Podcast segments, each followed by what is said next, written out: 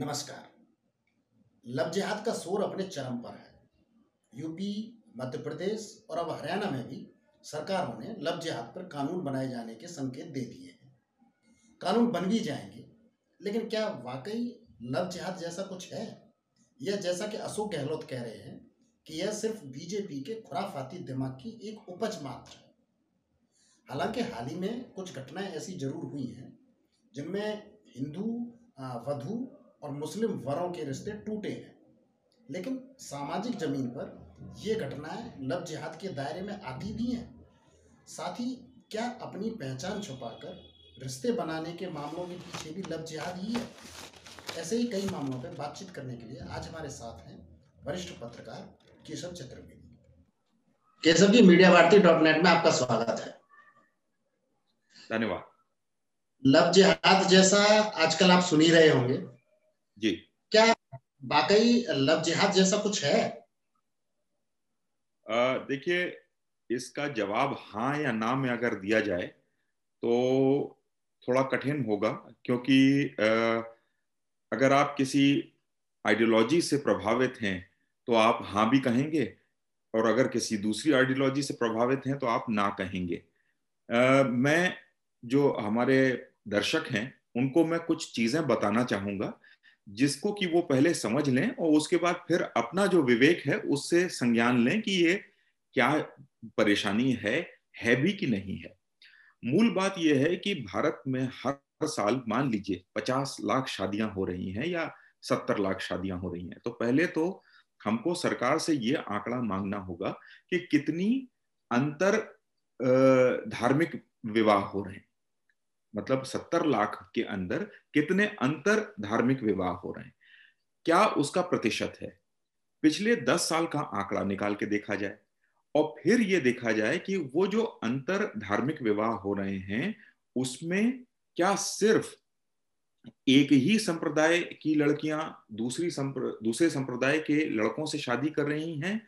क्या ये या ये दोनों ही तरफ़ है? अच्छा जब अंतर धार्मिक विवाह होते हैं तो मान लीजिए हम हिंदू लड़कियों को ही ले लें। तो हिंदू लड़कियाँ मुसलमानों से भी शादी करती हैं और क्रिश्चियन से भी शादी करती हैं सिखों से भी करती हैं। लेकिन सिख बौद्ध और जैन जिनको कि हमने अलग अब मत मान लिया है इनसे विवाह करने में उतनी परेशानियाँ नहीं है। जितनी परेशानी जो है आ, कुछ जो दक्षिणपंथी विचारधारा के लोग हैं उनको क्रिश्चियन और मुस्लिम से शादी करने में परेशानी है। तो सवाल यह है कि पहले ये देखना पड़ेगा कि आंकड़े क्या बताते हैं। एक, दस साल के आंकड़े देख के ये देख, तय करना पड़ेगा कि क्या इसमें बढ़ोतरी हो रही है। और फिर जो है उन आंकड़ों के अंदर जाके देखना पड़ेगा कि कितने विवाह जो थे वो झूठ बोल के किए गए, या बहला फुसला के किए गए, बरगला के किए गए, या धमका के किए गए। क्योंकि इसका कोई आंकड़ा सरकार के पास भी मौजूद नहीं है और किसी ने भी आज तक एक देशव्यापी स्तर पे कोई कोशिश नहीं करी कि जो स्पेशल मैरिज एक्ट के अंदर जितने पिछले 10-15 साल में शादियाँ हुई हैं, उनको जोड़ के इकट्ठा करे। मौलवियों ने जो शादियाँ कराई हैं इस तरह की, उनको इकट्ठा करे। आर्य समाज मंदिरों में जो शादियाँ हुई हैं, उन्हें इकट्ठा करे। और इनसे जुड़े अगर कोई पुलिस केसेस हुए हैं, उनको भी जोड़े। तब एक तस्वीर सामने आएगी और ये हम कह सकेंगे कि हाँ ऐसा लगता है कि एक समुदाय विशेष के कुछ लोग जो हैं, इस तरीके का काम करने की एक योजनाबद्ध कोशिश कर रहे हैं।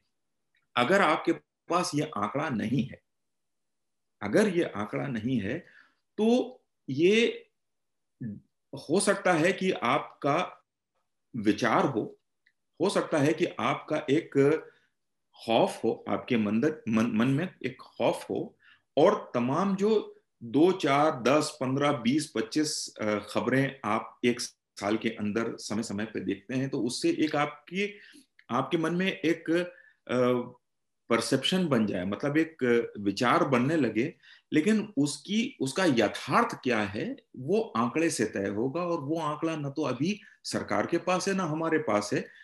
तो इस विषय में इस तरह का आ, कोई निर्णय लेना मुझे नहीं लगता तर्क संगत है। आपने अंतर धार्मिक और अंतर सांप्रदायिक की एक, एक बात करी।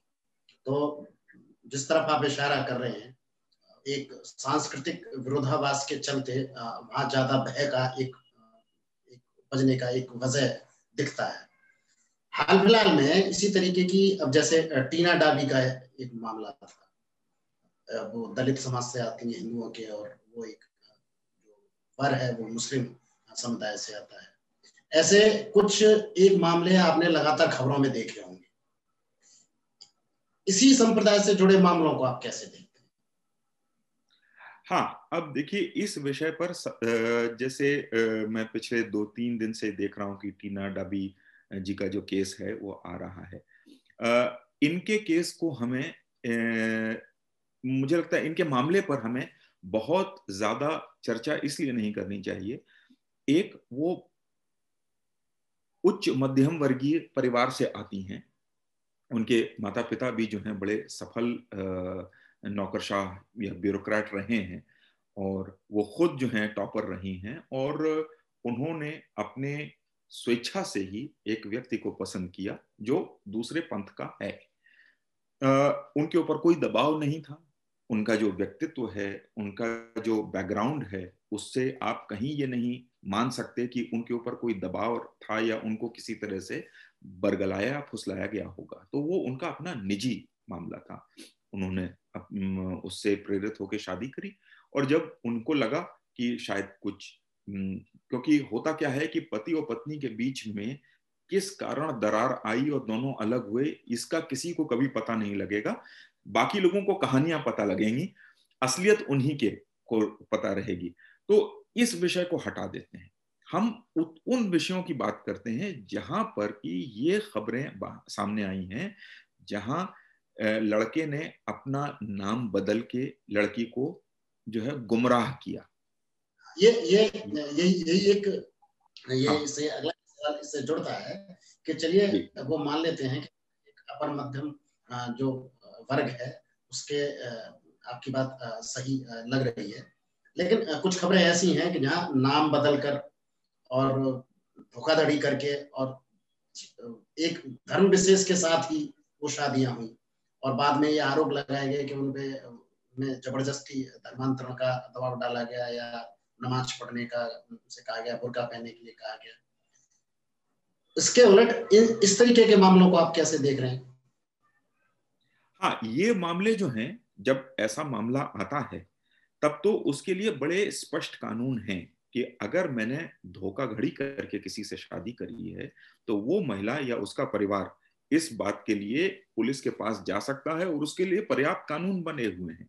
क्योंकि ये ये धोखाधड़ी का मामला है ना? ये तो सीधा सीधा धोखाधड़ी का मामला है तो इसमें तो आप जाके कह सकते हैं कि भाई हमसे ये बात कही गई थी और जब इन्होंने शादी करी तो पता लगा कि ये पहले से या तो शादीशुदा थे या इनका पंथ दूसरा था या इन्होंने हमसे कहा अभी यहाँ भी एक जो धर्म विशेष की बात करी जा रही है उस हम्म। उसमें ही उसमें ये माना जाता है जो, जो आज का जो सत्ता पक्ष है जो ये इस तरीके के विधेयक और लाने का जो प्लान कर रहे हैं उनका कहना ये है कि एक ही धर्म ऐसा है जिनको अपना नाम छुपाना पड़ता है बाकी के जो दूसरे धर्म हैं जैन हैं सिख हैं ईसाई हैं उस तरीके के मामले नहीं होते कि शादी से पहले उन्होंने अपना धर्म छुपाया या अपनी पहचान छुपाई, अपनी सांस्कृतिक विरासत को छुपाया। सिर्फ़ एक ही धर्म ऐसा है जिसके लोग ये छुपाने का काम करते हैं। ये बात हमें ज़रूर ध्यान रखनी है। हाँ चलिए, ठीक है। अगर आप जो सत्ता पक्ष है इस समय का, वो ये बात कह रहा है तो उसको इस विषय पर एक ये इंक्वायरी पहले करनी चाहिए कि ऐसा क्यों हो रहा है? ऐसा क्यों हो रहा है? और उसमें आप पुलिस जो सामाजिक कुछ संगठन हैं वो और कुछ इतिहासविद इन सबको लेकर और अप, जो एडमिनिस्ट्रेटर्स हैं हमारे प्रशासनिक सेवा के लोग हैं इनको लेके आप एक पूरा डेटा का एनालिसिस करिए और एक जिसको कहते हैं ना एक ईमानदार बातचीत कीजिए लोगों से ये पता करने के लिए कि भाई ये मुश्किल बार बार क्यों खड़ी हो रही है?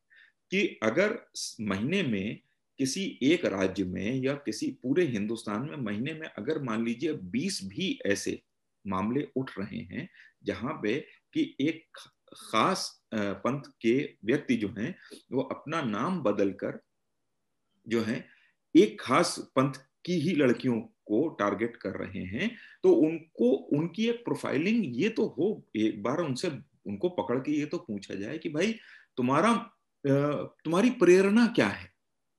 तुम्हारा मोटिवेशन क्या है? जब उसकी जानकारी शुरू होगी या ऐसे केसेस मान लीजिए आज तक आए होंगे, तमाम केसेस जिसके बारे में हमने सुना है, जैसे अभी हाल ही में बल्लभगढ़ में भी जो हुआ था, जिसमें एक लड़की का मर्डर हो गया तो उसमें जो बेसिक अब आपको मनोवैज्ञानिक और कुछ जो है समाज शास्त्रियों को भी बैठा के ये देखना होगा कि भाई मोटिवेशन क्या है। और अगर आपको सौ, दो सौ, पाँच सौ, आठ सौ, हज़ार ऐसे केसेस की स्टडी से लगता है कि भाई ऐसा हो रहा है। अगर आप, आपको लगता है कि जो आपने पहले से सोचा था या जो जो आपको डर थे मन में, ये काम उन्हीं डर को पूरी तरह से साबित कर रहे हैं। तो फिर आप कोई बड़ी आप कठोर निर्णय लीजिए उसमें। लेकिन मेरा मानना यह है कि कठोर निर्णय लेने के लिए नया कानून बनाने से बेहतर है कि कानून वैसे ही जितने हैं। कानून जितने हैं, उनके तहत भी आप बड़े सही निर्णय ले सकते हैं। जिसमें कि आप एक समुदाय विशेष की लड़कियों को अगर आप बचाना चाहते हैं तो आप उन्हें बचा सकते हैं। अब जैसे, अब जो सरकारी तंत्र और जो सत्ता तंत्र है इन सब मामलों पे जो भी जितने मामले आए हैं उस पर जिस तरीके की वो सक्रियता दिखा रहे हैं। तो अब जैसे मध्य प्रदेश हो गया आपका हरियाणा हो गया उत्तर प्रदेश हो गया तीन राज्यों ने लगभग ये तय कर लिया है कि इस तरीके का एक, एक कानून आएगा। तो इस सक्रियता पे आपका क्या ओवरव्यू क्या है? देखिए कानून जो है वो तो एक पक्ष है ना। कानून तो जब बना तो अंग्रेज़ों ने दो कानून बनाए। एक कानून उन्होंने बनाया कि सती नहीं होगी। हम्म। सती प्रथा बंद करने का कानून बनाया। दूसरा उन्होंने बाल विवाह खत्म करने का कानून बनाया। सती प्रथा जब खत्म की उन्होंने उसका जो कानून बनाया तो वो ये जानते थे कि ये प्रथा अपने आप ही अब खत्म हो गई है। उनके समय में भी कोई ऐसा नहीं था कि हर शहर, हर गाँव में हर दिन जो है एक न एक सती का मामला आ रहा था। उन्हें पता था कि सती जो है करीब करीब खत्म हो गई है और उनके कानून बनाने के बाद से उसके जो केसेस आए तो अगर आप भारत की पूरी आबादी उस समय की देखें तो उस हिसाब से गिने चुने केस थे। लेकिन जो उन्होंने बाल विवाह रोकने के लिए कानून बनाया वो कानून उतना सफल नहीं हुआ। क्यों? समाज में उसकी समाज उसके लिए तैयार नहीं था। आज भी बाल विवाह की घटनाएँ लगातार हाँ। हाँ और, और उस कानून को बने सौ साल से ज़्यादा हो गए। तो मेरा मानना यह है कि सरकारें जो हैं उन्होंने अंग्रेज़ों से ये चीज़ अच्छी सीखी है कि जो हल्का काम है वो कर लो। वो है कि हमने कानून बना दिया। अपनी भी पीठ थपथपा दी जो हमारा जो इलेक्टोरेट है उसको भी समझा दिया मतदाता को समझा दिया कि देखो हमने कानून बना दिया बड़ा सख्त कानून है अब हम देख लेंगे ये वैसा ही है जैसा कि निर्भया के राजनीतिक हाँ। लाभ भी बिल्कुल और ये वैसा ही जैसे निर्भया के बाद उन्होंने जो रेप के केसेस थे उनमें पूरा बदलाव किया और बहुत उसकी बढ़ चढ़ के बातें हुई और उसको अति का कठोर बना दिया गया लेकिन उसका ज़मीन पर कोई असर दिखा। उसका ज़मीन पर असर दिखा नहीं। चीज़ें और ज़्यादा बिगड़ गई। यहाँ पे जो है, इसके बिगड़ने के चांसेस ज़्यादा हैं। अच्छा अब आप देखिए कि ज़्यादातर जो मामले हैं जिसमें कि बरगलाना और धमकाना, ये उन लड़कियों के ऊपर है जिनकी की उम्र आप देखेंगे 16 से 22 के बीच में। और एक मैरीलैंड के कुछ यूनिवर्सिटी के लोगों ने यहाँ रिसर्च करी थी। डेटा उनका छोटा ही था, लेकिन उनका कहना था कि जैसे जैसे 25 के बाद लड़की की उम्र परिपक्वता बढ़ती जाती है तो फिर अंतर जातीय विवाहों का, अंतर धार्मिक विवाहों का नंबर एकदम से बहुत कम होता चला जाता है। अब सवाल यह है कि जो 16 से 22 साल की उम्र के, की लड़कियाँ हैं, उनका जो है इस तरीके से बरगलाए जाने का अगर किसी ने तय कर लिया है तो आप कैसे रोकेंगे? उसको कानून से तो नहीं रोक सकते। क्योंकि तो वो तो एक फीलिंग की बात है ना। मन में एक फीलिंग आई, किसी के प्रति आकर्षण हुआ, वो आकर्षण सही है या गलत है, वो दीगर बहस का विषय है। लेकिन तो आप उस लड़की को ये तो कह नहीं सकते कि भाई, मेरे पास ये कानून है और इस कानून के कारण तुम अब अपने मन में जो भावनाएँ हैं, उसको हटा दो। आपको एक कैंपेन दोनों तरफ़ चलाना पड़ेगा। सारे ही समुदायों के बीच में कैंपेन चलाना पड़ेगा कि भाई, अगर आप वाकई किसी से प्यार करते हैं तो आप इस तरह से छल कपट ना करें। हालाँकि इसका कोई ऐसा बात नहीं है कि ओवरनाइट कोई असर होगा। एजुकेशन से एक पीढ़ी, दो पीढ़ी, तीन पीढ़ी लगेंगी, तब जाके चीज़ें ठीक होंगी। अच्छा कोई भी पॉलिटिशियन जो है वो तीन या चार पीढ़ी के कामों में कोई रुचि नहीं रखता है। उसको रुचि जो है हाँ हाँ उसको रुचि पाँच साल के उसमें होती है साइकिल में। पाँच साल में कोई सामाजिक परिवर्तन कभी नहीं आता है। तो वो जो सस्ता सुंदर और टिकाऊ रास्ता है वो ये एक कानून बनाओ। उस कानून के चलते कुछ लोगों को ओ, मतलब उसको दिखाने के लिए कि हाँ ये कानून कारगर है आप कुछ लोगों को पकड़िए। लेकिन उसका ज़मीन पर उतना असर दिखता नहीं है। ऐसा मेरा मानना है। तो केशव जी, आपने लव जिहाद के जो बादल समाज में और सत्ता के निर्देशन में जो उड़ रहे हैं, उससे जो लोगों के सामने एक जो भ्रम की स्थिति आ रही है कि इसके फ़ायदे हैं, कि इसके नुकसान हैं और ये हम पे कैसे असर डालेगा एज ए सोसाइटी, हमारे दर्शकों के सामने आपने काफ़ी जो चित्र है उसको स्पष्ट किया। इसके लिए आपका बहुत बहुत धन्यवाद।